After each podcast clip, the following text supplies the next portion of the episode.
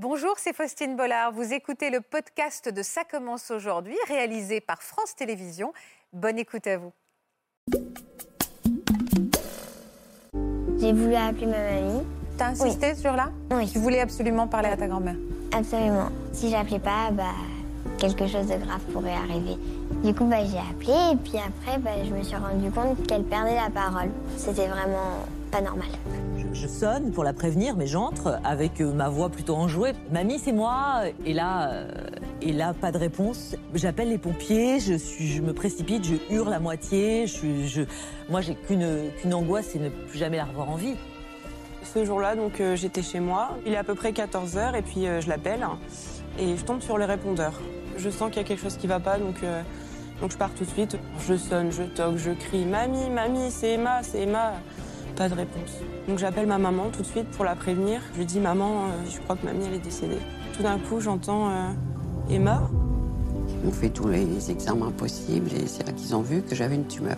Donc si tu avais pas appelé à ce moment-là Oui. précis, on n'aurait pas pu la guérir. C'est pour ça que je te dis qu'elle est une héroïne. J'aime pas dire ça. Je l'ai peut-être un un peu aidée, mais non, je l'ai pas sauvé la vie.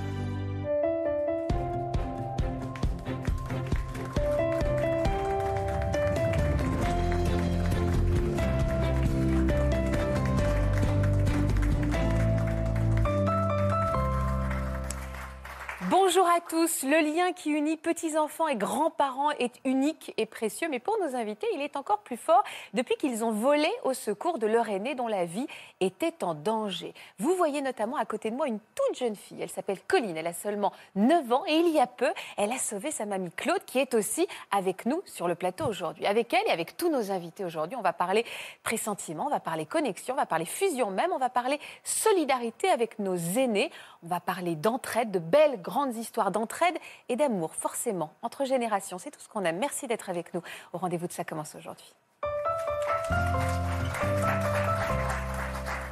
Bonjour Nathalie. Bonjour Faustine. Merci infiniment d'avoir accepté notre invitation. Vous Merci allez nous parler accueil. de votre relation avec votre grand-mère Rosine dans un instant. Et je suis très touchée que vous ayez accepté de venir nous parler de cette connexion et de solidarité avec les aînés, puisque c'est aussi de ça dont on va parler. Et donc là voilà, notre jeune Colline. Bonjour Colline. Bonjour. Pas trop impressionnée? Non, ça va. Non, ça va. Je crois que tu connais bien l'émission. Oui. Donc tu es très à l'aise. Tu me présentes euh, les deux femmes qui sont à tes côtés? Alors, ma maman, Émilie, Bonjour Émilie. Et ma mamie, Claude. Est-ce que parfois tu te dis que c'est toi qui as sauvé la vie de ta grand-mère? Non. Non? Tu te le sens pas comme ça? Non. Tu te sens pas un peu héroïne? Non. Bah moi, je trouve que tu es un peu une héroïne. J'ai très envie de t'entendre raconter notre histoire. Alors en face de toi, il y a Emma qui aujourd'hui euh, euh, vit avec sa grand-mère. C'est un choix fort que vous avez fait et j'ai hâte aussi que vous me racontiez la communion qui vous, qui, euh, qui vous unit toutes les deux. Merci d'avoir accepté Merci. notre invitation. On recevra également Arthur, Mathilde. On a plein de personnes, plein d'invités aujourd'hui et on va passer une heure délicieuse tous ensemble avec Christelle Adbaret également qui va nous accompagner. Bonjour Christelle. Bonjour Faustine. Nathalie, vous êtes journaliste. Votre visage, évidemment, est très connu des téléspectateurs. Vous avez présenté les soirées de BFM. Vous avez, on vous a vu dans 7 à vous aux côtés d'Alessandra Sublet. On vous a entendu sur Europe 1, enfin un peu partout. On va faire la liste. Non.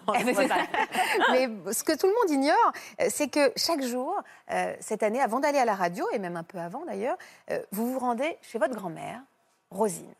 Oui, en fait, c'est euh, un schéma euh, qui date, hein, qui date euh, même d'il y a peut-être une dizaine d'années. En fait, j'ai toujours travaillé un peu en horaire décalé. Ouais. C'est avéré que ça s'est présenté comme ça, euh, peut-être à cause de ma voix. Toujours est-il que BFM, c'était les soirées, Europe 1 également. Et donc, ça m'a toujours laissé une certaine disponibilité en matinée. Et inconsciemment, mécaniquement, euh, on a mis en place, euh, parce qu'on est extrêmement proche d'elle et qu'il y, y a une filiation, il y a une sororité, on est vraiment une, une équipe de femmes. D'accord. Euh, Donc vous, votre mère, vous, voilà, maman, euh, ma tante, Ouais. et donc autour de ma grand-mère et ma fille, qui a 7 ans, donc qui est encore un peu petite pour s'impliquer complètement, mais qui est aussi très présente. Et puis voilà, les choses se sont mises en place quand mamie a eu euh, plus besoin de nous, euh, parce qu'elle faisait partie de notre quotidien, véritablement de nos vies. Moi, j'ai- pris du plaisir et puis j'ai trouvé évident d'y aller. Quel âge elle a Elle a 98 ans et demi aujourd'hui. Et demi aujourd'hui. C'est important le et demi à cet âge-là. aujourd'hui parce que voilà, 99 en janvier, euh, voilà, c'est- aussi très angoissant pour nous, très angoissant pour elle aussi, même si elle est plus très connectée à l'idée de voilà des années qui avancent. Mais elle vit chez elle aujourd'hui. Elle vit chez elle. Seule Non, Non, aujourd'hui, elle est accompagnée. aujourd'hui elle est accompagnée. Elle vit loin de chez vous? Non, alors on a beaucoup de chance. On habite à Paris, intramuros, on est dans, dans le même arrondissement, donc j'ai cette possibilité de déposer Faustine à l'école, ma fille, qui s'appelle Faustine. Oui, c'est pas, une blague. je sais, je sais. Euh, je dépose la petite à l'école et je, je fonce en fait chez mamie. Et c'est là-bas que je passe mes coups de fil pour le travail, que je lis la presse, que en fait je Euh, commence avec ma elle, journée. Commencez votre avec journée elle. avec elle? Vous levez un petit peu euh, les matins avec elle. Juste, on va découvrir le visage de Rosine à travers quelques images. Mais d'abord, parlez-moi d'elle. Quel genre de femme c'est Euh, c'est une femme qui, euh, qui s'est retrouvée veuve à 29 ans, euh, donc en Algérie à l'époque. Au, moment, euh, très vite, la guerre d'Algérie euh, fait rage. Donc euh, ensuite, arrivée en France avec ses deux filles, parce qu'à ce moment-là, 29 ans veuve, une petite fille de 3 ans, une autre de 6 mois. Donc évidemment, un chemin compliqué, prise en charge par ses frères et sœurs, heureusement, par sa famille très aimante, très aidante. Et puis donc, cette arrivée en France est scellée, même si, à minima en tout cas, entourée. Et puis une femme vaillante parce que parce que elle a tenu bon, elle a jamais voulu refaire sa vie par amour pour son mari, euh, dont elle parle encore. Et son caractère? Son caractère, elle est euh, c'est un peu le rock, c'est un peu le phare de cette famille. C'est un peu, c'est elle qui mène pas mal la barque, qui nous vrai? guide. Moi, quand j'ai besoin d'être rassurée, etc., c'est elle qui me prend le bras et qui me dit "Vas-y, ma chérie, ça va aller." Même Euh, à 98 ans et demi? Oui, il y, a- il y a une forme chez elle d'autorité naturelle. D'accord. Il y a quelque chose encore d'assez serein. Alors, on va faire connaissance en images maintenant avec Rosine. Nathalie voit le jour le 22 novembre 1976. Elle grandit avec toute sa famille à Paris, mais entretient une relation particulière avec sa grand-mère maternelle, Rosine. En effet, en grandissant, Nathalie ne la quitte plus. Leur relation devient fusionnelle, à tel point que des années plus tard, à la naissance de sa fille, c'est chez sa mamie que la jeune femme se rend en sortant de la maternité. Vacances, anniversaires, repas de famille, Nathalie n'oublie jamais sa grand-mère. De son côté, Rosine sait qu'elle peut compter sur sa petite fille et malgré les années qui les séparent, les deux femmes passent de merveilleux moments de tendresse et de complicité.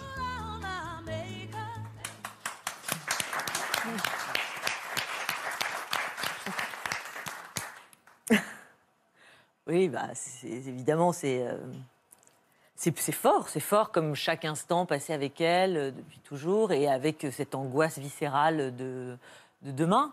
Parce qu'évidemment, 99, pour ainsi dire, il y a une imminence, il y a une éminence. Donc, donc voilà, c'est compliqué de le gérer, c'est compliqué de l'appréhender, de l'apprivoiser. donc chaque moment est, est une minute de gagner. Euh, et, euh, et, puis, et puis voilà, et puis ce livre, c'est aussi, c'est aussi ça, c'est l'inscrire dans une forme d'éternité. Et ce 13 mars, alors racontez-moi, qu'est-ce qui s'est passé? Euh, ce 13 mars, c'est euh, voilà, on est tous un peu groggy, nous tous en France. La veille, Emmanuel Macron a annoncé un confinement généralisé et strict pour le lundi. Et donc, euh, bah, on, est là tous sonnés, hein, je, pense. En tout cas, moi, c'est mon cas. Euh, je, dépose quand même Faustine à l'école. Et puis, euh, et puis je vais comme, bah, comme d'habitude chez elle. Sauf que bah, j'ai le double de la clé, bien entendu. Donc il est 9h15, je, je- sonne pour la prévenir, mais j'entre avec ma voix plutôt enjouée, parce que quand j'arrive chez mamie, je, fais en sorte d'être toujours enjouée. Mamie, c'est moi, et là, et là, pas de réponse. Et surtout, euh, je vois en fait dans le prolongement du couloir euh, la silhouette, son corps en fait, euh, avec ses jambes au sol, et voilà, mamie inerte. heureusement, elle est consciente. Elle est consciente. elle, a la tête sur le carrelage parce. Et, tout de suite, je ne sais pas du tout de la manipuler, mais je lui parle, je, sens son pouls et je lui demande Mamie, mamie, mais qu'est-ce qui se passe? Comment, comment tu es? Parle-moi, parle-moi.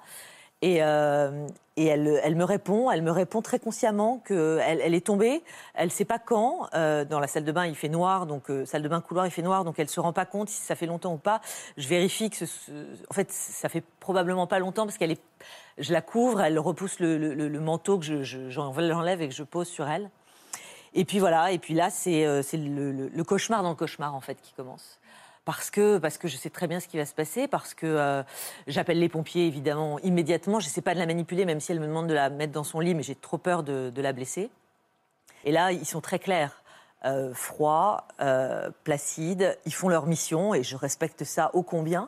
surtout dans les circonstances du moment, ils me disent ils vont l'emmener. Ils la remettront pas sur son lit. Et pourtant, elle le réclame aussi. Je les supplie, je les implore. Ah, vous les suppliez de la Je les supplie, je leur laisser dis, mais vous savez très bien quel est le risque, quel cours. Moi, j'ai qu'une qu'une angoisse, c'est ne plus jamais la revoir en vie. mais, mais vous y vous dites pas qu'aussi il faut vérifier qu'elle est Si. rien, euh, Si, vous êtes tiraillée en fait. Si, je suis extrêmement tiraillée, mais je sens qu'elle n'a pas de. Voilà, il- en tout cas, il n'y a rien d'apparent. Oui, Elle- je ça. sens qu'elle n'a pas de douleur particulière. Elle est consciente, elle, Elle parle normalement, donc vous dites, je vous en supplie, laissez-la là. Voilà, c'est tout ce que je leur demande. Mais je les implore. Je suis en larmes. Je, euh, je, je- je leur demande véritablement d'entendre ça, de comprendre que c'est un danger imminent pour elles que d'être dans ce milieu. Et puis. euh, Et restent, l'emmènent. euh, ils vous disent que. Et voilà. Et là, on se retrouve aux urgences euh, avec. Et vous avez accès aux urgences, vous, à ce J'ai moment-là accès aux urgences parce qu'on est encore trois jours avant le confinement. D'accord, donc vous pouvez l'accompagner à Donc l'hôpital. l'accompagne, je l'accompagne. On n'a pas les gants, on n'a pas les masques, on n'a encore rien. On est juste avec le gel hydroalcoolique. On est vraiment, on est très peu équipé. On est là, on y passe des heures, on attend, on ne sait pas, etc. Et euh, on nous dit, bah, elle sortira pas. Elle va rester là. Elle va rester euh, pneumopathie, euh, arythmie cardiaque. Bon, ça c'est souvent le cas euh, pour les personnes du grand âge.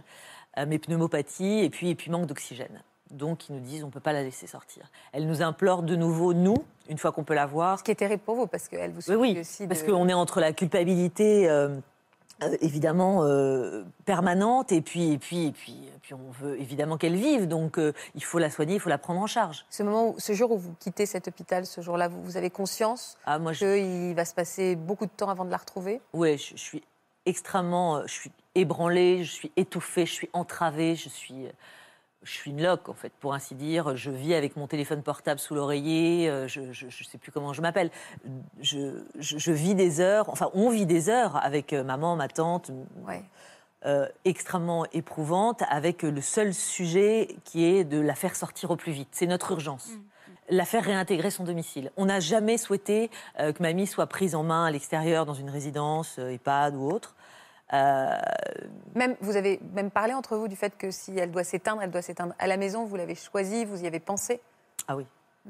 Donc On pour parle vous, très votre- peu de ça, mais, mais effectivement, il y a, entre vous, il y a un truc une- tacite un peu. Vous Exactement. savez qu'il faut qu'elle faut qu'elle sorte à tout prix. Il faut qu'elle Et elle, elle dit quoi, Rosine?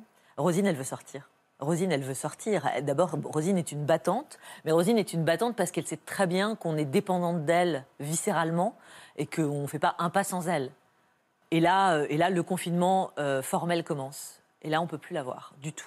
Donc je lui explique, je lui explique, je lui dis, mamie, on va, on va t'appeler 25 fois par jour s'il le faut, mais je ne peux pas venir, on ne peut pas venir. C'est pour ta sécurité elle comprend, mais elle, est- elle est déjà, voilà, elle est plus chez elle. euh, Elle se dit, mais Elle pourquoi sonnée, hein. Enfin, qu'est-ce qui se passe? Oui, elle, elle est troublée. Elle est troublée. Oui, et puis le climat était extrêmement angoissant pour Bien tout le monde, mais alors encore plus pour une femme de cet âge-là, à l'hôpital, sans les siens, isolée. très Elle qui a l'habitude de nous avoir euh, Tous les jours. Voilà, tous les jours. Ouais, Il y a une rotation, c'est une ronde à trois en fait. euh, Notre vie, c'est moi le matin, maman euh, la fin de journée, ma tante le midi. Donc euh, voilà, elle a, elle a son quotidien qui est comme ça, très marqué, Rythmé, très, ouais. Très organisé par notre présence. Et, euh, et là, et là, il faut que je, au moins que je lui parle par téléphone. Donc euh, donc euh, on, Elle a un téléphone? Alors non, elle n'a pas de téléphone, parce qu'il s'avère que dans cet établissement, euh, on est à la pointe de la technologie. J'en ris, mais à ce moment-là, j'en riais pas du tout. Euh, les, les téléphones sont incorporés dans des écrans, de- des espèces d'écrans d'EHPAD. Elle peut pas, le tactile, elle connaît pas, elle sait pas faire. Donc je cherche par tous les moyens à, à, communiquer avec elle, lui apporter un téléphone portable, elle saura pas, elle verra pas. Et finalement, je, demande à l'hôpital, je leur dis écoutez, voilà, je vais apporter un téléphone filaire. Autorisez-moi ça, un téléphone à fil, son téléphone de la maison à grosses touches que, je désinfecterai euh, comme il se doit, etc. Ils me disent bon, ok, on va faire ça. Je leur apporte, le sac est vérifié, etc. J'ai pas le droit de rentrer, très bien. Je passe mes journées au pied de l'hôpital et le téléphone n'est jamais branché. Le téléphone sera jamais branché parce qu'en fait, il n'y a plus de prise Bah non. euh, dans la chambre. Bah ouais. Euh, c'est trop moderne. Allez comprendre. Et euh, le téléphone sera laissé en fait au milieu de la chambre. Je ne saurais pas, je ne veux pas savoir. Et parce qu'ils essayent de la lever pour qu'il n'y ait pas de flébite et qu'elle est quand même en mesure d'être assise sur un fauteuil une demi-heure par jour. Je ne sais pas les détails. Elle chute avec les. Elle se prend les pieds dans le fil du téléphone et elle chute, elle se casse la clavicule, elle chute sur le visage, elle a le visage tuméfié, elle chute là-bas au deuxième jour de son séjour. Et là, c'est voilà, c'est le cauchemar dans le cauchemar une fois encore. Je me sens extrêmement coupable. les choses se compliquent, on, on- pense vraiment qu'on la reverra pas vivante. Et là, c'est c'est le bout du bout, c'est-à-dire que mamie, on n'a jamais imaginé une seule seconde de se séparer d'elle, de toute façon. Pour nous, elle est euh, éternelle. Ça peut paraître très enfantin, mais voilà. Euh, on ne peut pas imaginer l'après. Et donc euh, là, ces circonstances, l'imaginer seule, euh, dans cet établissement, avec des visages masqués, des mains qu'elle connaît pas, des voix qu'elle connaît pas. Alors, contre le- de tout ce que vous construisez depuis des années autour d'elle, c'est le pire cauchemar. C'est le pire, c'est le, le pire scénario qui le pire scénario. Et elle va finir par sortir. Elle va finir par sortir, très confuse, parce que euh, une, confu- une confusion naît de sans doute de cette chute aussi. Et là, en fait, on met tout en œuvre parce que le médecin nous dit, euh, voilà, il faut qu'elle retrouve chez elle son, son domicile, ses racines, ses meubles, ses objets. C'est là où la confusion peut-être pourra se dissiper. Et euh, je mets tout en œuvre, autant vous dire, dans des conditions, enfin vous connaissez les conditions à ce moment-là, au plus fort de la crise, je mets tout en œuvre pour trouver en fait des auxiliaires de vie. Donc euh, autant vous dire une aiguille dans une botte sûr. de foin, hein, dans une botte de foin. Et je trouve deux, deux femmes exceptionnelles qui aujourd'hui sont là avec nous, qui font partie de la famille, deux femmes exceptionnelles qui vont se rendre disponibles immédiatement et qui seront là pour, euh, pour l'accueillir et pour, euh, pour la sécuriser 24-24 depuis, le, depuis là, depuis du coup mi-avril. Euh, Et ça a changé votre. Vous vous sentez mieux Vous vous sentez envahi? On Vous se, sentez sent, euh, on se sent les deux, c'est ça. C'est, euh, on se sent les deux. euh, oui, évidemment, il y a une intrusion dans, no- dans notre quotidien et dans notre le cocon que vous organisation. aviez formé, à nous, voilà, notre, dans notre ronde à trois. Bien sûr. Il n'y a plus cette ronde à trois. Il y, a, il y a un orchestre élargi désormais, mais elles, sont, elles sont assez exceptionnelles. Elles lui ont redonné, avec toujours notre présence extrêmement quotidienne. hein, euh, rien n'a changé. J'y vais toujours le matin, maman le soir, ma tante le midi. Euh, rien n'a changé, mais la nuit, elle est en sécurité. On a beaucoup de chance de pouvoir organiser notre quotidien comme ça. Euh, c'est pas le cas de tout le monde. Bien sûr. Mais euh, voilà, aujourd'hui, je me dis qu'elle nous aurait pas, effectivement, elle serait esselée, elle serait certainement beaucoup plus abîmée, elle serait certainement beaucoup plus confuse, elle serait peut-être dans une maison, elle serait. Voilà, les choses seraient différentes. Euh, Nous, on serait peut-être plus libres. Euh, Il y a un mot en fait que vous prononcez pas depuis tout à l'heure, c'est le mot aidant. En fait, à travers Oui, votre parce histoire, à travers ce livre, vous rendez hommage à tous les aidants, aux millions Oui, d'aidants. oui, plus de 8 millions. Alors le chiffre officiel est euh, un peu flou, mais on on est entre 8 millions et 11 millions d'aidants aujourd'hui. Il est, ce chiffre, il est important. Ces aidants, ils sont essentiels parce que, parce que, euh, parce qu'en 2060, demain, un Français sur trois aura plus de 60 ans. Euh, voilà, on est dans un vieillissement de la population inéluctable. Et ces aidants, euh, ils sont, euh, ils sont aujourd'hui assez peu visibles, voire invisibles. Et, euh, et nous, on a beaucoup de chance parce qu'on se relaie à Troyes, parce qu'on habite dans Paris intramuros, à côté d'elle. Mais quand on habite à Vesoul et que notre grand-mère habite euh, à Maubeuge, j'en sais rien. Quand euh, voilà, c'est plus compliqué. Quand il faut prendre le train, quand il faut dépenser des sommes considérables, quand il faut se démultiplier, se dédoubler, avoir un don d'ubiquité. Voilà, c'est très compliqué. Vous lui avez lu votre livre? Je lui ai lu par morceaux. Parce qu'elle ne peut pas le lire, elle est trop âgée, mais je lui ai lu euh, effectivement un certain nombre de, de- de- de- de chapitres. Elle doit être fière d'avoir une petite fille euh, comme vous, Rosine. Elle vous le dit? Oui, elle est, elle est fière. Elle est fière, mais, je- je- mais c'est grâce à elle. Tout ça, c'est grâce à elle. Regardez derrière moi. Regardez. Je t'attends avec impatience pour te serrer dans mes bras. Voilà. Je t'embrasse.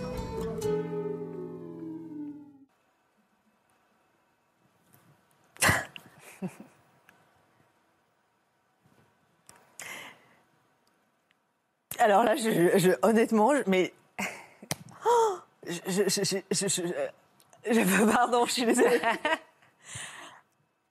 On avait envie de la voir, nous aussi. Mais Rosine. je, je, je- je- euh, pardon, je, je, je, je- je- je- voilà, je- j'en ai le souffle court parce que parce qu'elle elle est, elle est discrète. Elle, alors, elle peut être très prolixe, hein, beaucoup plus que moi d'ailleurs là, à l'instant présent.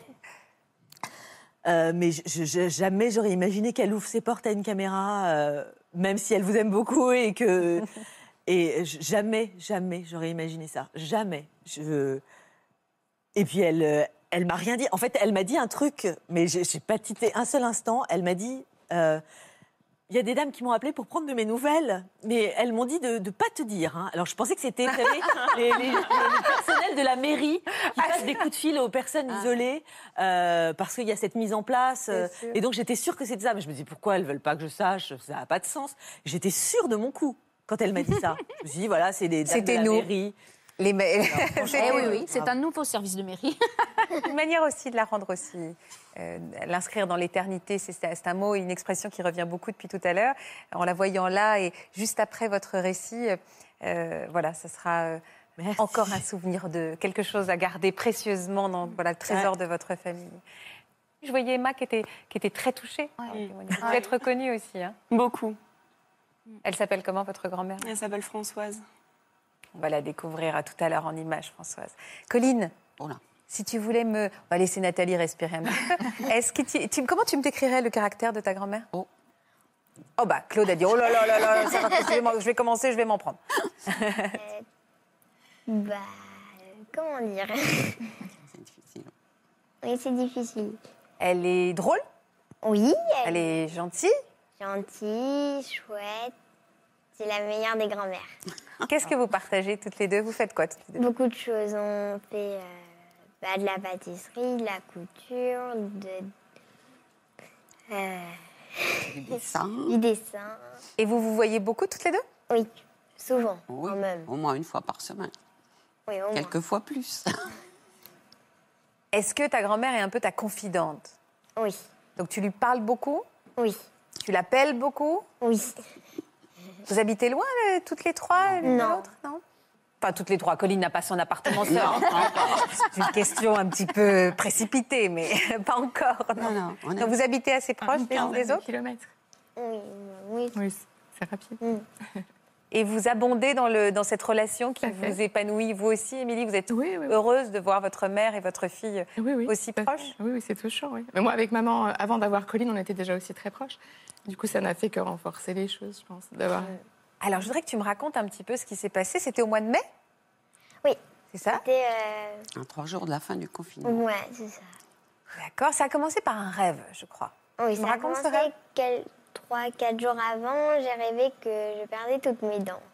Ça, c'est un rêve qu'on fait. euh, on l'a tous fait un jour, ce rêve d'avoir les dents qui tombent. Je crois que ça a un sens. Hein Oui. C'est- tu, tu connais le sens? Je crois qu'après, c'est qu'il y a quelque chose. enfin, Oui, quelque chose de grave qui va, qui va se produire dans l'entourage. Enfin, c'est ce qu'on dit, c'est ce que j'avais lu, mais je ne sais pas si c'est Oui, c'est ça. Même, véridique même ou une mort, euh, même une, Une mort, oui. disparition. euh. Ouais. Tu le savais, ça, Colline? Bah, je le savais, oui, mais. Je m'y attendais pas. Ça t'a fait peur, ce rêve? Oui, il m'a fait peur quand même. Alors, qu'est-ce qui s'est passé ensuite? Dis-moi. Et bah. C'était deux, trois jours après, je crois. Oui, deux, trois jours après, euh, bah, j'ai voulu appeler ma mamie, ma grand-mère. Ouais. Tu, l'avais déjà, tu lui avais parlé ce jour-là déjà? Euh, non, ma, ma maman, oui, le matin. Donc, c'est toi qui as demandé à parler à ta grand-mère? Oui, j'ai insisté. Euh, puis, bah, maman, elle, n'avait pas. Enfin, Je pensais que c'était pas utile, Oui. du sens c'était le, Oui, oui, le matin et que tout allait bien. J'étais pas inquiète de quoi que ce soit. Vous t'as- Tu as insisté? Tu as insisté ce jour-là? Oui. Tu voulais absolument parler à ta grand-mère? Absolument. Et, Tu ah, ressentais quoi? Hum, que si j'appelais pas, bah, quelque chose de grave pourrait arriver si j'ai. Du coup, bah, j'ai appelé et puis après, bah, je me suis rendu compte qu'elle perdait la parole. Que ça avait du sens, mais ce qu'elle voulait dire, ce qu'elle voulait mal dire ne sortait pas. Qu'est-ce qu'elle t'a dit, par exemple, si tu voulais me donner un exemple? Je lui ai demandé euh, ce qu'elle avait fait dans la journée et euh, elle, je- elle m'a dit qu'elle était allée dans des magasins, mais les noms des magasins, elle, elle n'arrivait pas à me les dire. C'était. Tu as senti qu'il y avait un truc qui clochait, quoi. Bah, au début, je me suis dit que c'était un mot, mais après j'ai insisté, puis j'ai vu que non, c'était vraiment pas normal. C'est fou, de, tu sais, à 9 ans, de se rendre compte que la façon dont parle ta grand-mère, alors qu'elle est, visiblement, elle n'était pas totalement incohérente, c'est juste des mots. tu as quand même senti que ça n'était pas normal, qu'elle n'était pas à son habitude. Tu l'as dit à ta maman en raccrochant? Bah, j'ai pas raccroché. J'ai pas, j'ai donné le téléphone à, ma, à maman et je lui ai dit que mamie, ça n'allait pas. Et elle lui a reparlé et Vous l'avez prise au sérieux, votre fille, quand elle est. suite, tout de oui. suite Oui, parce qu'elle s'est effondrée en sanglots et euh, j'ai senti que oui, c'était, il y avait vraiment quelque chose de grave qui se passait. Donc vous l'avez rappelé Donc moi j'ai pris le téléphone, on n'avait pas raccroché, j'ai pris le téléphone, j'ai parlé à maman et puis euh, oui effectivement je me suis rendu compte qu'il y avait quelque chose qui allait pas, mais c'était pas flagrant. Effectivement elle était tout à fait consciente, mais les mots avaient du mal à, à sortir quoi. Et je me suis dit c'est pas normal, tu as raison, il va falloir, il faut qu'on fasse quelque chose. Mais faire quoi? Parce qu'on va pas appeler euh, l'hôpital bah- en disant ma, ma grand-mère cherche ses mots, quoi. On lui a- on- justement, on a appelé le 15. Le 15. Et euh, bah, ils ont dit qu'ils allaient la prendre en charge. Et pas longtemps après, bah, ils, m'ont rappelé. Ils ils l'ont rappelé. Et ça allait un peu Un mieux. petit peu mieux, mais bon, c'était pas encore tout à fait normal. Qu'est-ce qu'est-ce que vous. Toi, tu pensais qu'elle faisait quoi, ta grand-mère? Un AVC. Alors, comment tu sais ce que c'est un qu'un voilà, comment tu sais ce que c'est qu'un AVC Alors, non, je- peut-être parce que on en parle beaucoup dans notre émission et que tu regardes l'émission, mais quand même. Bah, je- a- j'avais fait des crises d'épilepsie. Genre, je fais des- de l'épilepsie. Donc, il y a Ah. et ma- la première crise que j'ai faite, maman avait cru que c'était un AVC. D'accord, donc tu, sais, Donc, on en tu connaissais les signes de l'AVC, donc on Voilà. pouvait chercher ces mots. Oui. Et puis, je, je, je sais un peu les, les choses. Ouais, j'aime bien les choses. Elle aime bien quoi? Les choses J'aime. médicales. Ouais. Ah oui, c'est vrai. Les séries médicales? Oui. Eh ben, tu, on dit que ça sert à rien. eh ben, en fait, bah si. tu vas être médecin plus tard? Oui. Ah, là, bon, ça bah, des voilà, très bien. Et est-ce que c'est ce qui s'est, est-ce que on a pu détecter en effet que ta grand-mère faisait un AVC Alors, ils ont fait une, un IRM. Non, c'était et, pas ça, en Et fait. c'était pas ça. Mais euh, C'était un AIT. Non, on l'a pas su tout de suite. Si, Ils l'ont. je l'ai eu tout de suite quand je suis arrivée à l'hôpital. Ah bon? Oui, quand là? N'hésitez pas à vous engueuler, Oui. il n'y a aucun problème. Oui. Donc, ils l'ont mis en chambre et ils, l'ont- ils ont cherché? Ben, je suis restée 15 jours en observation. J'ai fait des examens. euh, comment Je sais plus. IRM. Oui, mais une IRM en arrivant pour voir si c'était confirmé Ouais. l'AVC ou pas. Et là, je l'ai pas. Enfin, ils m'ont dit que c'était pas ça. Donc, ils m'ont mis en observation. Je suis restée une semaine euh, en neurologie. Et comme ils ne trouvaient pas ce que j'avais, ils m'ont passé après en cardiologie. Et là, ils m'ont fait tous les examens possibles. Et c'est là qu'ils ont vu que j'avais une tumeur Ah, à l'intérieur du cœur, ah là là. dans l'oreillette gauche. Gauche. Donc, euh, il a fallu faire- se faire opérer. Ouais, voilà. On t'a parlé, on t'a- expliqué ce qu'elle avait ta grand-mère? Bah. C'était le en- confinement, Ouais, c'était en plein confinement. Ouais. Et hum, j'ai entendu maman au téléphone et j'ai entendu le mot tumeur et là je. Mais vous aviez retrouvé vos mots, euh, Claude à ce Oui, oui. Ah bah oui. Tout Donc était c'est-à-dire normal. qu'en fait- En fait, ça a En fait, été qu'une petite alerte. Oui, c'était. Elle est arrivée Je juste suis arrivée moment. dans, dans l'heure. Donc si tu n'avais pas appelé à ce moment-là Oui. précis, on n'aurait jamais su que ta grand-mère avait, avait cette tumeur et on n'aurait pas pu la guérir. C'est pour ça que je te dis que c'est que tu étais une héroïne. Non. non, non, Pourquoi tu veux pas que je te dise ça? Parce que je veux pas. Je- Pourquoi? Bah, parce que je. C'est à cause de moi qu'elle se fait, qu'elle s'est fait opérer. Bah, mais c'est au contraire, ça m'a C'est fait grâce à Mais toi. oui, mais- C'est grâce à toi. C'est grâce Oui, à toi qu'on a pu Mais savoir ce oui. qu'avait ta, ta grand-mère. Oui, puis non, j'aime pas dire que je suis une héroïne et que j'ai sauvé la vie de ma mère. J'aime pas dire ça. Je l'ai peut-être un peu aidée, mais non, je l'ai pas sauvé la vie. Bon, alors je respecte ça. Mais tu seras une super forte médecin. Peut-être. Il faudra continuer à suivre ton intuition. hein. Est-ce que vous avez pu, on a pu la retirer cette tumeur? Oui, Vous avez oui. Aujourd'hui, tout va bien? été hospitalisée, on me l'a retiré la tumeur et oui, après j'ai... Je suis restée sept semaines à l'hôpital en confinement, c'était dur, mais bon, bah, maintenant ça va. Enfin, ça va. Est-ce que ça a fait évoluer vos relations avec votre petite fille? Ça a peut-être un peu renforcé encore. C'était possible d'être encore plus Bah, je sais pas, mais bon, c'est, c'est encore plus fort, oui. Oui, Oui, pour toi, oui, Colline. oui, pour moi, oui. Alors, est-ce que je peux dire que tu es un peu le petit ange gardien? Bah oui. ça, c'est- ça, ça te correspond. Ça, c'est pas mal, ça. Faut qu'on fasse un deal toutes les deux. Oui, peut-être que je suis mon petit ange gardien. Bah oui, mais oui. Mais oui. Oui, peut-être. Euh, Cette petite voix intérieure, cette petite euh, intuition, euh, on en parlera aussi tout à l'heure avec On Mathilde. l'a mais tous. On l'a tous. Et il faut tous, et il faut toujours l'écouter. On a tous cette intuition en nous. Par contre, on peut plus ou moins la développer. Ça se développe. C'est comme un muscle, ça s'entraîne, cette intuition. Mais on peut aussi tous la fermer, couper complètement. Mais en Comment on la développe? Ça m'intéresse plus. Cette intuition, elle est là, elle nous parle. Et en fait, on- elle est émotionnelle, bien entendu, mais souvent on la, on la bloque parce qu'on on essaie de mettre de la logique et du raisonnement par-dessus. Je prends toujours un exemple très simple. Si, si on, quand on recrute quelqu'un, par exemple, ou quand on rencontre quelqu'un une première fois, on a une première intuition. Mais ça, j'ai pu le constater beaucoup en recrutement. On a une première intuition, on se dit, je la sens pas. Puis après, par exemple, on essaye derrière de au fur et à mesure de l'entretien, on dit oui, mais en fait, quand même, ça s'est bien passé. Mais en fait, ça- et donc, on rajoute du raisonnement par-dessus. On est sûr qu'en dans les six mois, un an, deux ans, trois ans après, ça ne fonctionnera pas, que ce soit en recrutement ou dans la relation. Eh bien, là, c'est notre intuition qui a parlé d'abord. Mais comme nous aimons être des êtres de logique, on calme, on apaise notre intuition. On ne veut pas l'écouter parce qu'elle nous paraît ir- irrationnelle, irraisonnée. Comment tu sais ça? En fait, si on, a- on accepte de dire qu'en fait, les deux sont utiles, le rationnel et l'intuition, mais qu'il n'y en a pas un qui a plus de pouvoir sur l'autre, l'intuition, on va pouvoir déjà la laisser émerger. Ensuite, comment on, on- on l'entraîne? Bah, Tout simplement en l'écoutant un peu plus. C'est vraiment une sensation une sensation du corps qui est là et qui, au fur et à mesure, nous parle. Vous, vous, vous l'avez dit tout à l'heure, Faustine, c'est marrant. Je, je vous, euh, vous discutez, je vous connais, j'ai l'impression qu'il y a des gens qu'on rencontre comme ça, ça se match et tout de suite, on sent qu'il y a quelque chose de positif. Vous ne l'avez pas raisonné. C'est une sensation. Eh bien, c'est ça l'intuition. Il faut ouvrir ça. Mais la plupart du temps, derrière, on veut refermer pour plein de raisons et on passe à côté.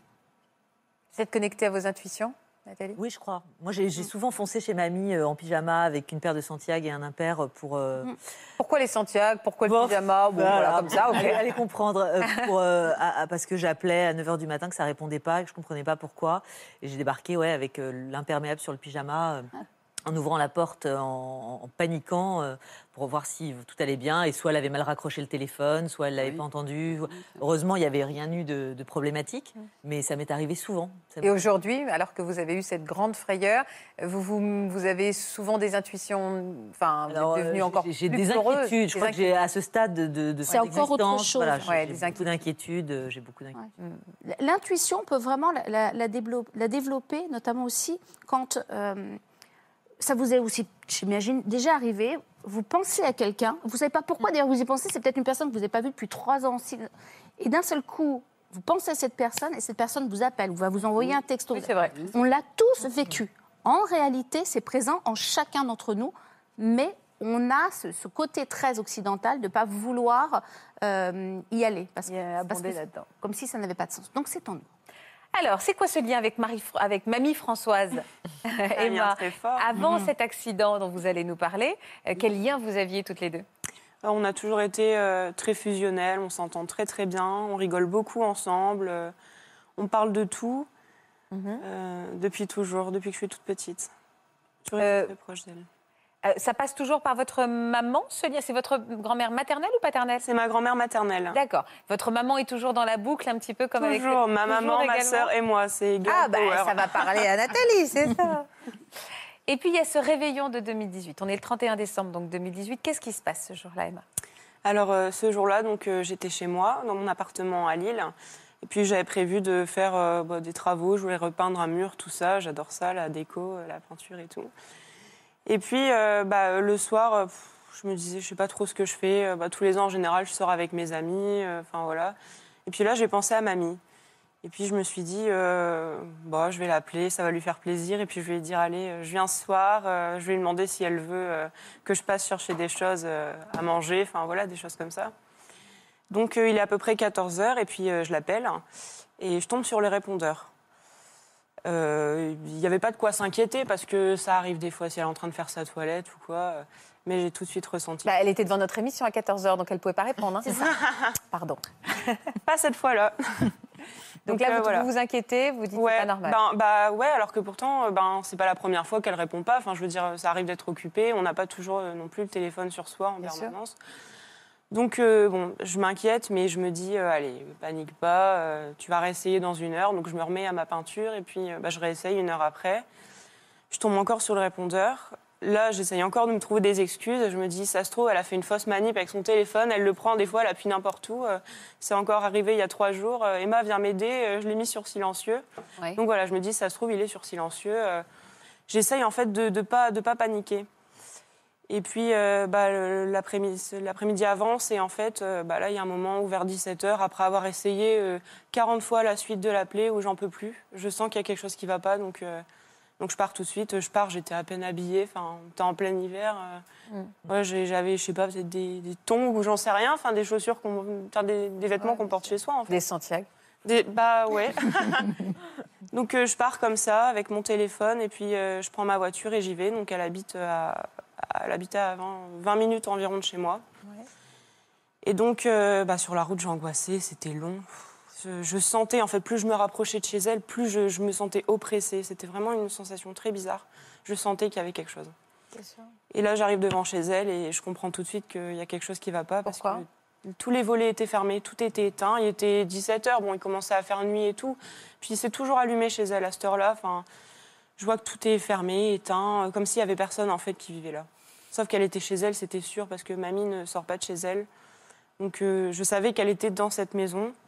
Donc là, bah, tout de suite, je, je cours à la porte. Je... Vous avez peur de rentrer, peur de découvrir Très peur. Alors peur. ça, ça vient. Cette peur-là, elle vient après, puisqu'en fait, j'essaye. euh, Souvent, mamie, elle a sa porte ouverte. Pas très bien, mais souvent, elle laisse sa porte ouverte parce que voilà, cousin, cousine qui viennent, bonjour. Donc en journée, en général, à cette heure-là, en tout cas, elle a sa porte ouverte. Donc là, j'essaie de l'ouvrir, elle est fermée. Alors je sonne, je toque, je crie Mamie, mamie, c'est Emma, c'est Emma. Pas de réponse. Et là, je m'effondre parce que je, je comprends qu'il il s'est passé quelque chose. Pas de réponse, rien. Le silence, quoi. Donc j'appelle ma maman tout de suite pour la prévenir. Puis je lui dis, maman, euh, je lui explique ce qui s'est passé, que j'ai essayé de l'appeler, tout ça, et je dis, je crois que mamie, elle est décédée. Donc ma maman est en train de se préparer, elle est en train de se maquiller et tout pour le nouvel an. Donc ben, évidemment, elle lâche tous ses pinceaux et son rouge à lèvres, et puis elle me dit, j'arrive tout de suite, appelle les pompiers. Donc c'est ce que je fais, et en à nouveau, je leur explique, et puis je leur dis, voilà, là, je... elle répond pas, c'est... elle n'a pas répondu l'après-midi, je suis sûre qu'il il lui est arrivé quelque chose. hein. Pour moi, elle était décédée, donc je le dis au Si les volets étaient fermés, c'était peut-être qu'il lui était Bah, arrivé quelque ça. chose la veille au soir ou C'est- la bah, nuit. exactement. Donc du coup, euh, les pompiers, évidemment, euh, me disent on arrive tout de suite. hein. Et puis euh, là, je me retrouve toute seule devant la porte comme ça. Il faisait froid, il faisait nuit. euh. Puis je réessaye de, de sonner, en fait. Je- J'avais que ça à faire pour moi. je- Et j'avais peur, justement. J'osais pas aller voir un peu autour de la maison. je J'avais très, très peur. Vous aviez peur de ce que j'allais voir. ouais. Donc je continue à sonner et à appeler. Et puis là, je m'arrête et puis euh, tout d'un coup, j'entends Emma. Alors là, mais c'était une voix sortie un peu de nulle part en fait. Et puis c'était une voix qui, qui semblait abîmée, je ne sais pas comment dire, comme si ça sortait même d'un visage euh, complètement euh, déformé. euh, D'outre-tombe. ben, exactement ça, une voix euh, vraiment. euh, Alors je fais mamie, c'est toi?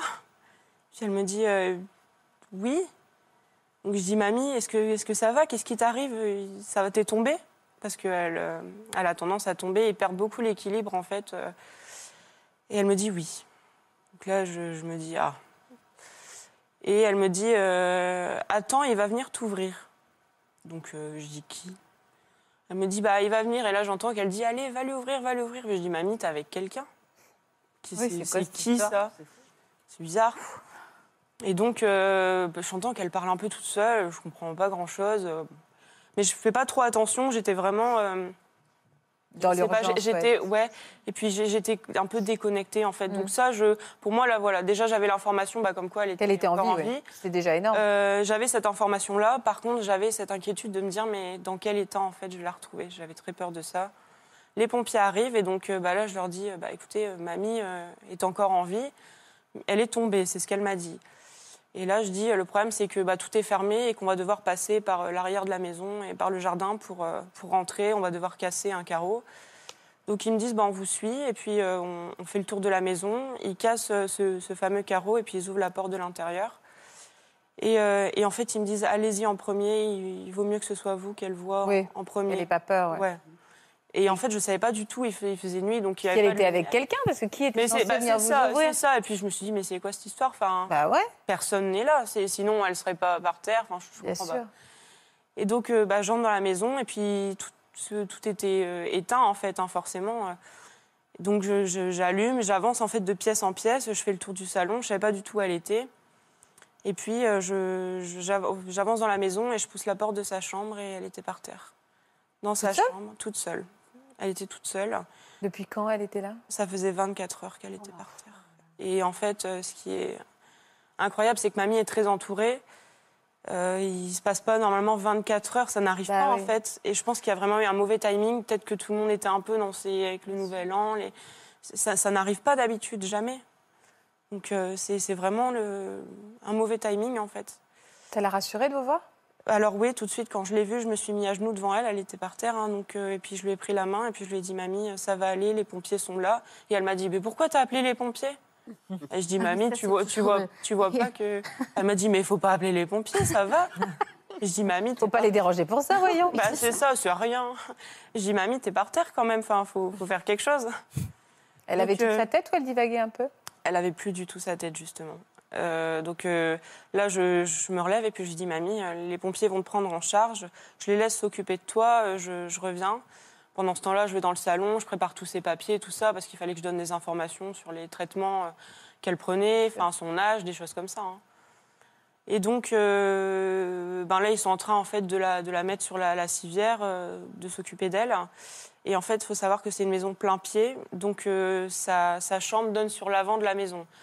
Donc en fait, euh, ben, je vois les pompiers qui la sortent donc par la fenêtre de sa chambre comme ça. Ouais. C'était très impressionnant, c'était bizarre. Je me disais mais il y a encore quelques jours, on était là à fêter Noël ensemble et là, Ouais, je ouais. la vois tout emmitouflée. C'est c'est impressionnant, enfin vraiment. je- Et, Ah, euh, Pardon, vous allez me dire que je suis un peu comme ça, mais de qui elle parlait quand elle disait elle va venir vous ouvrir? Alors mamie, en fait, il faut, donc elle a passé 24 heures euh, par terre, elle s'est brisée la hanche.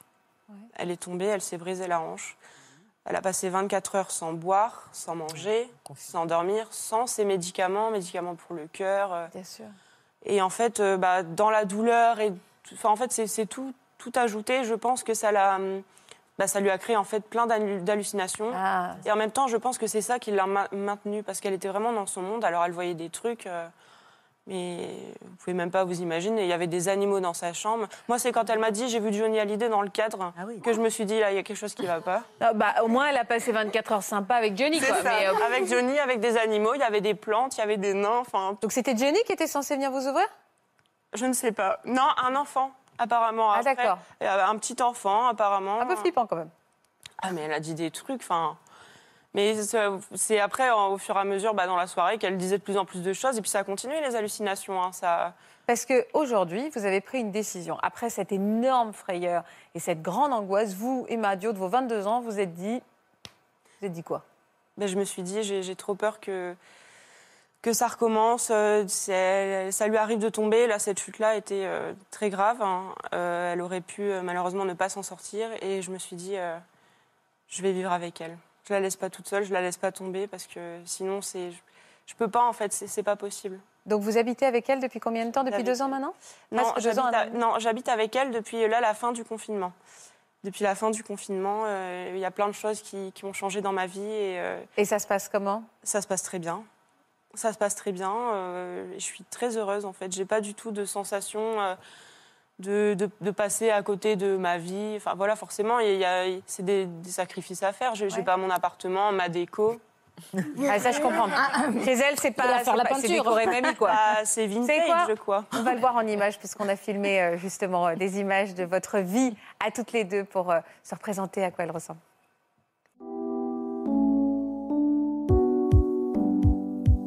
C'est bon? Oui, c'est bon. Euh, c'est mon ange gardien, c'est la prunelle de mes yeux. Ma mamie, c'est mon héros et elle compte euh, énormément pour moi. Chez elle, c'est un repère en fait. C'est une maison dans laquelle j'ai grandi, où j'ai énormément de souvenirs. Je m'y sens bien. C'est sûr que la déco, euh, c'est vintage. c'est un petit pucier, moi j'appelle ça le petit pucier avec tout le bazar. Ça va, t'es bien là? Oui, oui. Ouais. Bon, mamie, je vais à la boulangerie, j'en ai pas pour longtemps. Et euh, bon, je fais vite, hein, ok? Je suis là dans 10 minutes. Hein. La petite fille est indispensable pour moi. On sent qu'elle est toujours présente. Moindre réflexion, moindre geste, elle est dynamique en même temps. J'ai beaucoup de chance d'avoir Emma auprès de moi.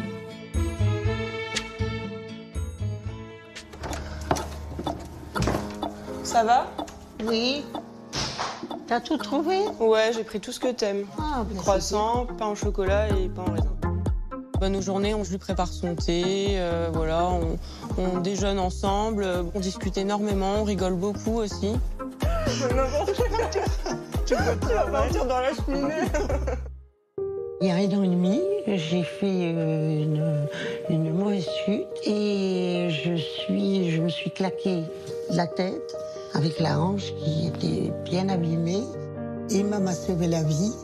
Elle a tout de suite pris euh, la décision d'appeler les pompiers. Ça crée encore plus euh, ce lien euh, qu'on a et que j'aurai certainement jusqu'à la fin de mes jours. Heureusement que je suis extrêmement sportive. Pourquoi tu te fous de moi?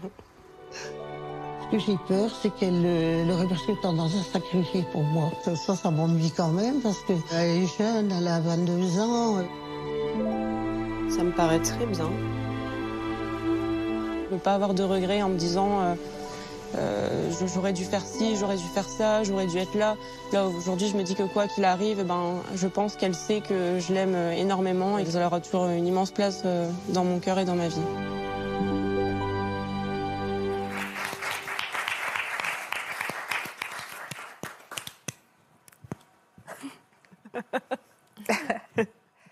C'est touchant toutes les deux à vous émouvoir chacune de l'histoire de l'autre. Pourquoi ça vous émeut? Bon, c'est très semblable. hein. Je me suis énormément retrouvée euh, dans le témoignage de Nathalie aussi. Oui, oui, je, je coiffe mamie, euh, je lui lave les cheveux, enfin voilà, ces petits gestes, ce quotidien en fait qui est, euh, qui est tellement euh, indispensable pour moi, pour, pour elle, je, je crois, et voilà, je, je reconnais ça dans, dans le la trajectoire d'Emma. Cette complicité, ce plan à la fin, euh, Ouais. avec, euh, ouais, était magnifique, avec le, le visage de votre grand-mère dans le miroir. Est-ce que vous vous êtes fixé quelque chose, Emma? Vous vous êtes dit, je resterai avec elle jusqu'à ce que. Qu'est-ce que. Ou est-ce que vous vous êtes fixé quelque chose? Non, je vis au jour le jour en fait. Euh, depuis que je suis chez elle, euh, j'ai j'ai pas envie. Voilà, c'est vrai que j'ai beaucoup de mal à accepter le fait que elle puisse euh, aller en maison de retraite ou voilà dans un, un établissement. euh, j'ai pas envie en fait. C'est égoïste, mais j'ai pas envie parce que j'ai peur qu'on s'occupe pas assez bien d'elle. euh. Pourtant, son médecin m'a dit, mais non, c'est pas du tout. ça, c'est l'image que tu as, l'image un peu à l'ancienne, ou voilà, maintenant, c'est plus du tout comme ça, mais Ça dépend peur. des endroits, on peut pas dire. C'est exactement ça, mais j'ai j'ai peur qu'elle soit pas, qu'elle soit pas heureuse là-bas. Est-ce que vous avez commencé, quand on a parlé, à me, dire euh, euh, je n'ai pas l'impression de sacrifier euh, ma jeunesse Parce que c'est quelque chose qu'on vous dit attention, tu vas sacrifier une partie de ta vie pour ta grand-mère? Oui, ma maman me le dit, ma, ma sœur aussi me l'a déjà dit, ma grand-mère me le dit. Ah oui, donc tout le monde vous le dit en fait. Bah c'est ça, Emma, t'as 22 ans. euh, Après, moi, ça m'empêche pas de vivre euh, ma Vous avez quelqu'un dans votre vie? Non. Il y a la place? Oui. non, j'ai personne dans ma vie. J'ai mamie au quotidien. Et elle m'apporte énormément. Elle m'apporte beaucoup. hein. Bah oui, oui. Bah, elle, elle- elle prend aujourd'hui une place qui vous comble d'amour, euh, sans aucun sacrifice donc. Non, parce qu'en fait, c'est donnant-donnant. C'est-à-dire que moi, je, voilà, je vais faire des choses pour elle, mais elle, elle, c'est une épaule sur laquelle me reposer, c'est un pilier. Ce n'est pas que dans un sens, ça va dans Pas du tout, non, non, pas du tout. Quand, quand ça va pas, elle est là, elle a toujours été là pour m'écouter, euh, principalement. Et c'est ce dont j'avais besoin. Est-ce qu'il y a quand même une- un, un conseil qu'on peut donner à Emma pour, j'allais dire quand même, ne pas passer à côté de sa vie de jeune femme? Sincèrement, euh, je crois que Emma est au bon endroit. C'est- On sent qu'il y a une justesse. Elle n'est pas dans le sacrifice, elle le dit. Je pense qu'en fait, on s'inquiète pour elle dans un écoute, ne sacrifie Oui, c'est nos C'est projections. nos sur ses projections, mais peurs. pour Emma, il y a une résonance d'une justesse. C'est l'endroit où elle se sent bien en ce moment. Et euh, Emma euh, a dit, je, je, euh, je me sens libre. Donc je pense qu'elle ne fait... Et pareil, elle ne se projette pas. Elle, ne s'est pas engagée en disant, je vais rester avec toi cinq ans, en disant, autre. Elle est là, elle vit ce moment. Alors j'ai l'impression que vous êtes quelqu'un qui est beaucoup dans l'instant présent. J'ai appris à l'être, ouais. Et donc, en ce moment, c'est juste pour vous Vous êtes à d'être votre là. juste place aujourd'hui. Voilà. Vous ne posez pas la question. Non, ça. pas du tout. Par contre, en effet, euh, si- s'il y a un conseil à donner pour, pour d'autres, personnes qui, qui auraient peut-être pas cette, euh, comment dire, euh, cette liberté intérieure, c'est de se dire qu'en effet, on a nos aînés, mais en tant qu'aidant, il faut aussi de se dire que c'est, c'est, c'est vraiment un, un- un travail, parfois à plein temps, et il faut savoir mettre des limites. Il faut connaître ses limites. Et même pour vous, je vous le dis, Emma, c'est-à-dire que si à un moment donné, vous sentez que quelque chose est lourd, il faut le dire et il faut savoir dire stop. Ouais. Donc c'est, c'est juste ça le conseil. Et une question la plus importante peut-être, c'est quand vous, vous allez refaire la déco de Françoise Bah, depuis que je suis petite, j'essaye. Hein. Mais elle veut pas. Moi, moi, j'adore ce rose, c'est magnifique. Non, elle veut pas. Mais ça va, elle a déjà viré le papier peint à fleurs dans le salon. On peut, Ah. pas, on peut pas trop lui en demander. quoi. Non, non, faut y aller doucement avec Mamie Françoise, faut, Faut pas trop la secouer. Il y a un conseil d'ailleurs que je donne pour, euh, pour nos aînés, c'est que d'un côté, il est très important de, de conserver leur routine et leur rituel, parce que euh, passer un certain âge, sinon c'est une, une- une cause de stress trop importante. Mais par contre, il faut aussi changer des petites choses dans le quotidien. Parce que c'est ce qui stimule le cerveau et qui leur permet de régulièrement se remettre à jour. Donc, il faut toujours doser. Exactement. Voilà. Et Ce que je, je fais. et je l'embrasse, euh, Françoise, Marie- Mamie Françoise, parce qu'elle nous regarde. Ah oui, bien sûr. Bah, bien sûr, surtout quand elle voit sa, ma- sa, sa petite fille adorée, donc on l'embrasse évidemment et on pense tendrement à elle. Et on pense tendrement à Georges aussi, Mathilde. Oui. Alors, Georges, ça fait. Parlez-moi un petit peu du lien qui vous unit tous les deux avec votre grand-père. On parle beaucoup des grands-mères, mais il y a les grands-pères aussi. Oui. hein. Mais ça me rappelle beaucoup euh, Emma, le lien le- qu'elle a avec sa grand-mère. Mon grand-père, moi, ça a été la seule figure masculine que j'ai eue euh, dans ma vie, parce que mon père m'a pas reconnue. Donc euh, vraiment, j'ai toujours vécu avec lui, avec ma grand-mère et ma mère. Votre grand-mère qui est là, donc, la femme Voilà. de, de Georges. Voilà. Bonjour, madame. Et euh, ouais, ça m'a rappelé beaucoup, ça m'a touchée aussi, parce que moi, c'est vraiment c'est l'intuition que j'ai eue, en fait. C'était une histoire d'intuition, en fait. C'est à la vrai base, ouais. Vous êtes fusionnelle déjà Vous étiez fusionnelle Ouais. avec, avec Georges avant même l'accident Même s'il montre pas beaucoup ses émotions, je sais que voilà, on, on a toujours été euh, fusionnels. On se comprend sans, enfin, sans se parler. euh, ouais, on est très, Alors- très proches. Alors, ce jour-là, vous avez compris sans lui parler qu'il y avait quelque chose qui n'allait pas. Ouais. Racontez-moi. Mais en fait, c'était euh, au début, c'était vraiment une intuition. C'est que tous les, tous les jours, je me prépare, tous les jours, même si j'ai rien à faire la journée, tous les jours, euh, voilà, je me maquille. Voilà, Georges. je- voilà. et tous les jours, je me prépare. Et ce jour-là, j'avais pas envie. Je suis restée en pyjama toute la journée parce que j'étais censée sortir et j'ai tout annulé parce que je, non, j'avais pas envie. D'accord. Et ça m'arrive jamais. Je, bon, voilà. Et, euh, et donc j'étais avec mon copain et euh, j'étais toute seule avec mon grand-père euh, ce jour-là parce que ma mère et ma grand-mère étaient à Nice. Donc moi j'habite à Nîmes, donc c'est quand même à 300 km. Ouais. Et elles n'étaient pas là pendant plusieurs jours. Et euh, donc du coup j'étais avec mon copain. Et comme tous les jours, mon grand-père il va chercher le pain. Donc il va à la boulangerie, c'était vers midi. Donc je me vais midi 13h et je me dis bon, euh, mon copain doit partir à 13h30 pour euh, un partiel. Donc je me dis on va faire à manger. euh, quand il reviendra, on mangera avec lui. Donc voilà, on pourra manger ensemble. Et pour monter chez moi, en fait, il y a une vingtaine d'escaliers. Et toujours, il avait beaucoup de mal à monter ces escaliers, mais parce qu'il fait de l'asthme. Et toujours, il, il était très essoufflé, il avait énormément de mal à les monter. Mais on se disait toujours, bon, c'est son asthme, il a sa ventoline, c'est pas, voilà, c'est pas quelque chose de très grave, quoi. Mais moi, ça m'inquiétait. Ça m'a toujours inquiété le fait qu'il soit vraiment essoufflé, puis de plus en plus, tous les jours. Mhm. Et donc, euh, donc, il vingtaine d'escaliers. Et là, j'entends la porte en bas. Donc, moi, je le fais à manger. Je suis dos à la- dos à l'entrée. Je me dis, ah, c'est cool, on va pouvoir manger ensemble, quoi. Et là, il monte les escaliers, donc très essoufflé. Et euh, j'ai à peine le temps de me retourner. Je vais, ah, c'est bien, euh, tu es là. Et il, il a à peine le temps de poser le pain. Et là, il devient, mais je l'ai dit à la production, il n'était pas blanc, il était gris. Il est devenu gris. Et il est tombé à la renverse, les yeux révulsés. Et il est tombé euh, sur la tranche d'une marche en béton euh, qui était, qui Oh était escarpée. Et il a tombé la tête la première et il s'est ouvert la tête. Et là, comment on réagit du haut de ses 20 ans Euh, C'est complètement la panique, quoi.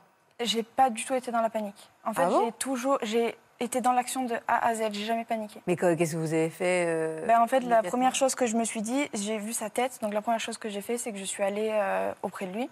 Mais en fait, il est tombé dans l'encadrement d'une porte. C'est-à-dire que mon grand-père, qui fait 90 kilos, c'était pas possible de le bouger. Donc c'était pas possible Ouais. d'essayer de faire quoi que ce soit. Donc du coup, je suis vraiment allée auprès de lui. Euh, Je suis vraiment, j'étais là, quoi. Et, euh, et tout de suite, j'ai regardé s'il avait le pouls, s'il respirait, s'il saignait des oreilles, de la bouche ou du nez. Parce que je me suis dit, il a tapé la tête. Il Vous aviez fait, euh, vous avez fait une formation premier secours? Jamais. En CE2, comme on fait euh, en primaire. Ah oui, bah, ça date un peu quand même. euh. Mais c'est vraiment l'intuition. L'intuition, ouais. Ouais. Et vous avez vérifié ouais. ça Vous avez fait un check-up euh, rapide? Ouais, et euh, il saignait de la bouche. Ah. Donc, mais oh, après, on a su que c'était la langue en tombant, mais euh, je voulais, voilà, je. Bien voilà. sûr. Et donc, il saignait beaucoup de la tête. Et, euh, et là, donc, j'ai regardé s'il respirait, s'il y avait son pouls. Il n'y avait aucun des deux. Donc, il avait fait un arrêt cardiaque. Pardon. Prenez votre temps, Mathilde. Pardon de vous faire revivre cet épisode. Mais qui termine bien, qui termine bien. Il se termine bien. Accrochez-vous. Et euh, là, je regarde. Et il n'y a plus rien. donc euh, là, je commence un peu. euh, je panique pas, mais je vois mon copain en face qui, qui appelle les pompiers, qui lui est dans, lui est dans l'action aussi, et il est, il est aussi inquiet. Et là, je me dis bon. Là, là, à ce moment-là, j'ai jamais pensé qu'il allait mourir, mais là, je me suis dit, il fallait que je fasse quelque chose, parce que là, je me suis dit, il faut que je fasse quelque chose. Et en fait, j'ai pas eu la présence d'esprit de, de faire un massage cardiaque, mais j'ai, en fait, j'ai vu tout rouge, j'ai vu noir. Enfin, vous savez, quand vous rentrez dans un état second, et j'ai, j'ai, je lui ai mis des claques, toujours rien, il respirait pas. Et là, j'ai, j'ai littéralement pété un câble, excusez-moi l'expression, mais j'ai, j'ai toutes mes forces, j'ai appuyé sur son torse, j'ai mis un énorme coup. Et là, il a respiré d'un coup. Donc là, j'étais pas soulagée parce que je me dis, enfin, on peut très bien faire un arrêt cardiaque encore par derrière. Donc là, je me suis dit, bon, Et il a repris sa respiration juste après. il a, ouais, son cœur s'est remis à battre. Ah là, ah ouais, vous lui avez vraiment sauvé la vie. hein. Et euh, donc là, euh, bon, soulagée, les pompiers, euh, enfin, soulagée. J'étais quand même pas soulagée parce qu'il voulait se lever. Et moi, j'ai dit non, euh, tu te lèves pas. euh, Enfin, parce qu'après, il a repris conscience et il était, il était réactif. Oui. Et il voulait absolument se Il lever. voulait pour déjeuner. voilà. Et euh, il, était, euh, il était réactif et papy, très têtu, euh, de suite veut se lever. J'ai dit non, tu te lèves pas parce qu'en fait, je sais pas pourquoi j'ai pensé à ça, mais il est tombé, en fait, euh, sa tête a tapé contre la marche, mais la tranche de la marche est, est tombée en haut du dos. Enfin, il est tombé dessus. oui, vous aviez peur que la moelle Et épinière- j'avais peur que la moelle épinière soit touchée. Donc du coup, j'ai dit, tu te lèves pas, parce que si tu te lèves, tu peux être paralysée. Et moi, je, non, j'aurais trop la, enfin, déjà que j'étais hyper stressée, je me suis dit, c'est pas possible, quoi. Donc euh, bon, il s'est quand même levé, mais euh, au final, ça va. Il y avait, y a rien eu et tout. Donc on l'a fait, fait boire et tout. Entre temps, les pompiers sont arrivés. Et euh, et tout de suite, voilà, mon copain, quand il a appelé les pompiers, on ne savait pas qu'il allait faire un arrêt cardiaque. Enfin, on ne peut pas le savoir. moi, je ne sentais pas le pouls, mais je ne suis pas médecin. je ne peux pas dire, voilà. Bon, à première vue, oui, il avait fait un arrêt cardiaque, mais voilà. Et tout de suite, mon copain, il a dit, ben, son grand-père a fait un malaise, et enfin, il faut, il faut, il faut appeler les pompiers, quoi. Et qu'est-ce qu'ils vous ont dit les pompiers alors après? Donc après, ils l'ont, ils l'ont pris à part dans le salon. Ils ont, ils l'ont examiné, etc. Enfin, ils lui ont posé des questions pour voir si, s'il avait entre guillemets toute sa tête, etc. Et il avait toute sa tête. Il n'y avait pas de problème. Pas de Johnny? De, non, pas de Johnny. Et euh, par contre, il se rappelle de rien. Il se rappelle absolument de rien, euh, sauf quand il est parti avec les pompiers. Donc voilà. Aujourd'hui, il va comment, Georges? Euh, ben, justement, en fait, si, enfin, après donc, euh, ce- ce- cet arrêt cardiaque, il était allé à l'hôpital où on nous, on a dit qu'il avait fait juste un malaise vagal. Malgré le fait que j'ai dit qu'il n'y avait pas de pouls, qu'il n'y avait pas de respiration pendant trois minutes, ils m'ont dit euh, c'est un malaise vagal. Donc nous, on est allé de suite, ma grand-mère, après, euh, après rendez-vous euh, avec un spécialiste, etc., parce qu'on se disait que c'était pas normal. Enfin, on fait pas un arrêt cardiaque. Il, en avait, des- il avait déjà fait des petits malaises, mais c'était jamais enfin, comme ça. Quoi. Le plus gros, c'était celui-là. Qu'est-ce que ça a changé dans vos liens à tous les deux? Et toi, qu'est-ce que ça a changé pour toi, Mathilde? Maintenant, je suis devenue très angoissée. Ah. Je suis devenue très angoissée. Pourtant, tu as eu des bons réflexes, tu peux avoir confiance en toi. hein. C'est sûr, mais euh, après, on est toujours stressé. Quand il y a quelque chose comme ça qui s'est arrivé, après, ma mère était souvent à l'hôpital aussi, elle est très malade, donc, euh, enfin, elle est malade, donc du coup, elle était souvent à l'hôpital, et moi, j'étais toujours, j'étais en hypervigilance par rapport à ça, par rapport à la santé, par rapport, à- voilà, mais là, encore plus, quand ça arrive devant vous, que ça calme. Donc, du coup, on se remet en question. En même temps, tu as eu des réflexes extrêmement efficaces. Ouais. Tu, tu te destines à quelle carrière, toi? Euh, Là, j'ai une licence de psychologie que j'ai réussi, et je viens d'être acceptée en infirmière. Ah, oui, ouais. Voilà. Et depuis, euh, là, on s'est rendu. Enfin, s'il n'y avait jamais eu ce. ce si j'avais pas été là, parce que j'étais pas censée être là, mais si j'avais jamais été là, on n'aurait jamais su qu'il avait besoin d'un pacemaker en urgence et qu'il faisait de la bradycardie sinusale. Ah. Donc on n'aurait jamais su, en fait. Il voulait venir, Georges, aujourd'hui, mais il a eu un petit malaise, je crois. Il y a Marie-Thérèse, c'est ça hein C'est ça. Il était très essoufflé avec le temps euh, et tout ce qu'il vient de supporter parce que pacemaker, euh, Ouais. coronographie, euh, qu'est-ce qu'on lui a fait Et là, dernièrement, deux chocs cardiaques, euh, une ablation FA. Donc euh, voilà, il a bien. Voilà. Heureusement qu'elle était là, votre petite fille, ce jour-là. hein Oui, franchement, oui, elle a, franchement, elle a réagi. euh, L'anecdote, c'est quand je les ai appelés, parce que du coup, euh, il fallait les appeler, il fallait hein. les Bah prévenir. oui, bien sûr, votre mère euh, qui était à Nice. Donc euh, mon copain est parti parce qu'après il devait aller en cours. Donc, je ne dis pas dans quel état il est parti, mais il est parti. Donc mon grand-père était parti et moi j'ai j'ai pas le permis. Donc je ne pouvais pas aller euh, le voir à l'hôpital qui est quand même bien à 15-20 minutes. Donc je me suis retrouvée toute seule. Et là j'ai dit bon, au moins tout est fait. Parce que j'ai eu j'ai pas eu l'idée de les appeler pendant, pendant le, le malaise, enfin pendant l'arrêt cardiaque, parce que je me dis ça sert à rien. Tu vas perdre du temps. Je savais que j'avais très peu de temps devant moi. Donc voilà, j'ai tout de suite j'ai été dans, dans l'action en fait. J'ai jamais été dans la réflexion, toujours dans l'action. Et donc après quand je les ai appelés, j'ai appelé mamie. J'ai dit alors ne panique pas. Il va bien. Mais, ça a été bien, chaud. Mais voilà, et donc tout de suite elles ont été averties et sont redescendues de Nice euh, immédiatement et voilà. Après, après l'hôpital, l'hôpital, l'hôpital quoi. Et aujourd'hui, tu as peur quand tu t'éloignes un peu trop de lui ou que tu pars euh, en vacances ou que... Ouais, Aujourd'hui, avant, on habitait, euh, on habitait ensemble tous les quatre, avec ma mère, ma grand-mère et lui. Mais euh, maintenant, euh, depuis le déconfinement, on n'habite plus ensemble, mais pour des raisons pratiques. Et euh, je sais que des fois, je, je me sens pas bien parce que je me dis, euh, il peut arriver quelque chose à tout instant. Et euh, enfin, je le saurais pas et je pourrais rien faire. Et voilà quoi. Donc, je suis très stressée par rapport à ça. Ouais, je comprends. Je comprends. Merci en tout cas de nous avoir raconté euh, cette histoire. Et on pense infiniment à Georges également, qui doit nous regarder comme tous les jours, bien sûr. Bien évidemment. Arthur, je vais vous donner la parole maintenant. Ça doit être très émouvant d'entendre toutes ces histoires. Et euh, évidemment, aujourd'hui, on rend hommage à- aux grands-parents qui sont toujours parmi nous. Et puis, on pense très fort à ceux qui nous ont quittés. C'est le cas de votre grand-père. Vous l'appeliez comment, votre grand-père? Bah, Papy, grand-père? Papy, c'était. Pépé? Non, papy, papy. Papy. Pépé, c'est le- du côté de mon père. Et Ah. papy, c'est du côté de ma mère. D'accord. Et puis, quel genre d'homme c'était votre papy? Euh, il avait un sacré caractère, mais il avait un énorme cœur. C'est-à-dire que ses petits-enfants, sa fille, même mon père, c'était son beau-fils. Votre père qui est à votre côté. Ouais, c'était. Il avait un amour pour nous, mais euh, passionnel, vraiment. Ouais. Et, euh, et en fait, il portait pas beaucoup de personnes dans son cœur, mais ceux qui portaient, c'était vraiment. il avait une entière confiance. Et, euh, et ouais, c'était. Et vous, il y avait une relation particulière avec lui? Ouais, bah, j'étais très fusionnel parce que depuis tout petit, depuis tout petit, il venait me chercher à l'école. Euh, des fois, il, a- il allait chez nous, il, il- il disait à ma mère qu'il me prenait chez lui. J'allais dormir chez lui pendant 3, 4, 5 jours. Euh, il m'emmenait dans la forêt, visiter, euh, regarder des paysages. Il m'emmenait à sa coupe de bois. Enfin, on a fait des choses, mais extraordinaires avec lui. C'est vrai? Elle est jolie, cette photo. Et, euh, et ouais, il manque, il manque beaucoup. ouais. Il est mort quand, votre grand-père? En mai 2018. Et sa disparition a été très traumatisante et Ouais. très difficile. Ben, en fait, c'est. euh, comme j'expliquais, c'était en fait, c'est la colère. En soi, c'est. euh, J'étais encore petit, enfin petit, il y a 2-3 ans, et euh, je, pour moi, c'était de l'injustice. Vous avez en fait. 17 ans, euh, 17 ans aujourd'hui, c'est ça? Ouais, c'est ça. D'accord. Et en fait, moi, je trouvais que c'était de l'injustice. Je comprenais pas pourquoi il était parti. Et, euh, et je me disais, mais c'est pas possible, quoi. Et, et après, je suis tombé dans, dans pareil, dans l'angoisse, dans le stress, dans. Mm. Et c'était plein de sentiments là. Et j'étais, en fait, j'étais plus du tout pareil qu'avant. Et, euh, et c'est pour ça qu'après, je suis allé voir une psychologue Ouais. qui m'a dit justement, pour pouvoir faire mon deuil, tout ça, faut que, faut que je me lance un défi, en fait. Et En- Pour rendre hommage à votre grand-père, Ouais, un défi ouais, pour rendre hommage à mon grand-père, de une, et de deux, me, me libérer de toutes ces émotions, en fait. Et Alors, ça a été quoi votre idée, Arthur?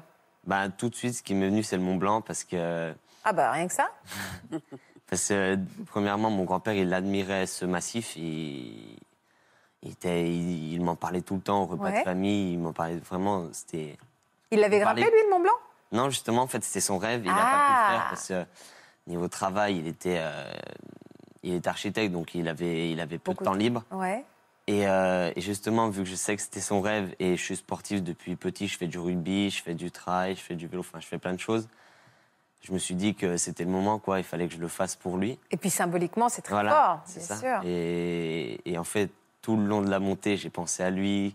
Euh, Mais vous aviez quoi? Quel âge quand vous avez grimpé euh, bah, c'est il y a un, un peu plus d'un mois. là. J'avais 17 ans. Oh là là Et en fait, quand je suis parti, tout, tout le long, dans les moments difficiles, parce que je sais que j'en ai eu. des Ah oui, c'est- non, pas la- anecdotique. Hein Avec l'altitude, mon corps, il a, il a assez mal réagi. Donc j'ai eu vomissements, nausées, vertiges. Et à cette altitude-là, on se dit, waouh, c'est... je sais pas si j'y arriverai, quoi. Et, Et vous avez tenu pour lui? Ouais, et pour lui et pour ouais, en grande partie pour lui, mais aussi pour tous les gens qui ont suivi mon projet, parce que faut penser que derrière j'ai ouvert une cagnotte, les gens ont participé à mon projet, ils m'encourageaient tout le temps, et en fait je me devais, je me devais de faire ça. Et quand je suis arrivé en haut, c'était euh, la libération, quoi. Euh, Ah, vous allez me raconter, mais on a des images de votre ascension que je voudrais qu'on regarde.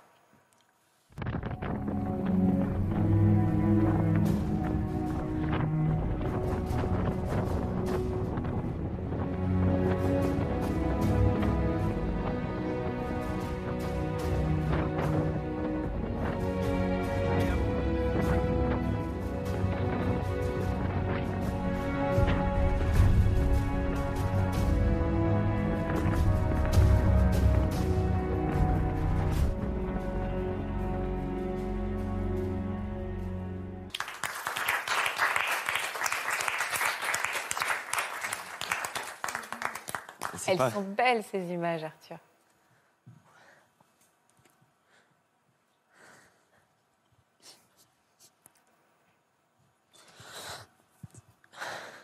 c'est pas facile, mais en fait maintenant, euh, ça, ça m'a aidé. En fait, maintenant, quand je parle de lui, euh, je pense qu'aux bons souvenirs et j'ai plus cette euh, colère, cette, euh, enfin, tous ces mauvais sentiments que j'avais. Et, euh, et maintenant, je peux parler de lui. euh, par exemple, petite anecdote, avant, je n'arrivais pas à aller sur sa tombe.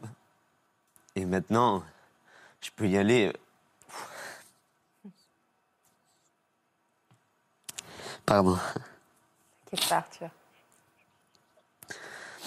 Et, euh, et maintenant, je peux y aller euh, reposer. Enfin, je pense à lui, euh, je pense à lui tout le temps, mais voilà. Et en haut, là, au sommet, j'avais cette proximité en fait avec lui, d'être, euh, Tu te sentais plus près de lui? Ouais, c'est ça, d'être tout en haut et d'être, euh, d'être proche. Et, et je lui ai même parlé pendant un petit moment. J'étais, euh, j'étais vraiment, en fait, j'étais plus moi. J'étais plus moi et je lui parlais. Je, j'élevais les mains en l'air. Ah, c'est dur. Et c'est vrai que ce- cette montée qu'on a fait, qu'on a fait ensemble, et, et comme il a expliqué, le mal, euh, le mal des montagnes, euh, en tant que parent, père, quand votre enfant il vomit deux fois, trois fois, quatre fois, et, et vous vous dites, mais qu'est-ce que je fais? Je l'emmène? Ou je recule. ou je recule parce que Je prends la responsabilité de voir mon enfant mal, quoi. complètement, complètement. Et, et il a toujours été là en disant non, on y va, on y va. Et je dis mais Arthur, comment tu vas? Non, non, je veux y aller, je veux y aller.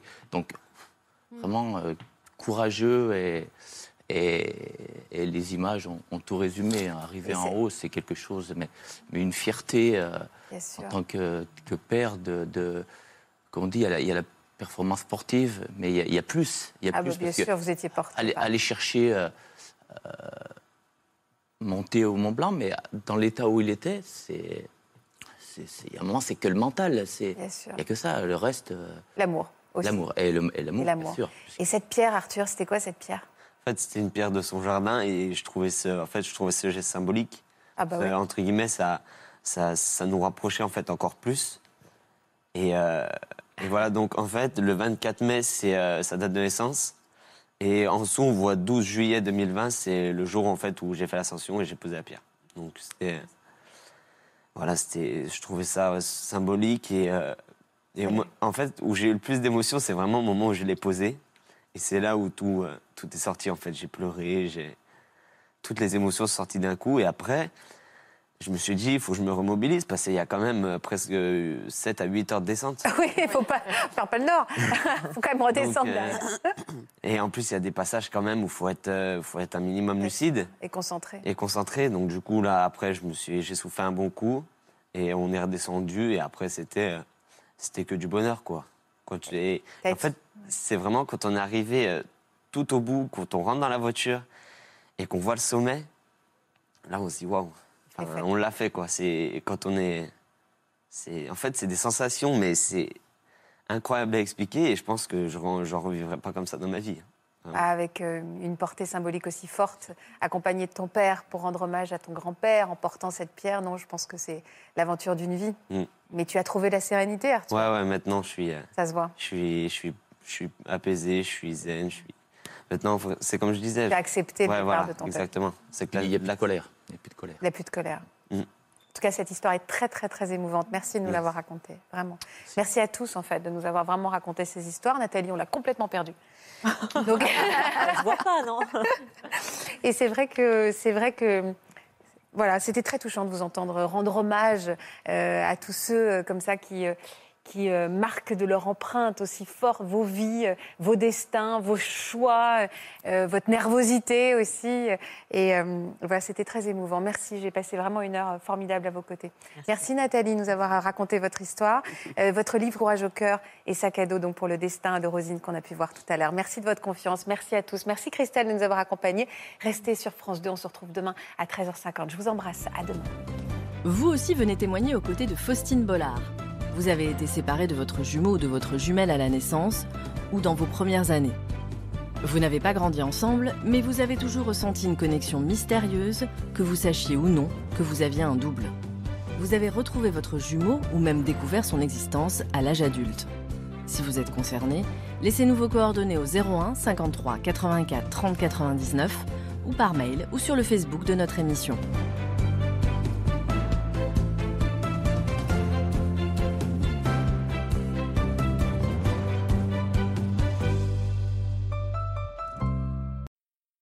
Voilà, j'espère que ce podcast de Ça commence aujourd'hui vous a plu. Si c'est le cas, n'hésitez pas à vous abonner. Vous pouvez également retrouver l'intégralité de nos émissions sur France.tv.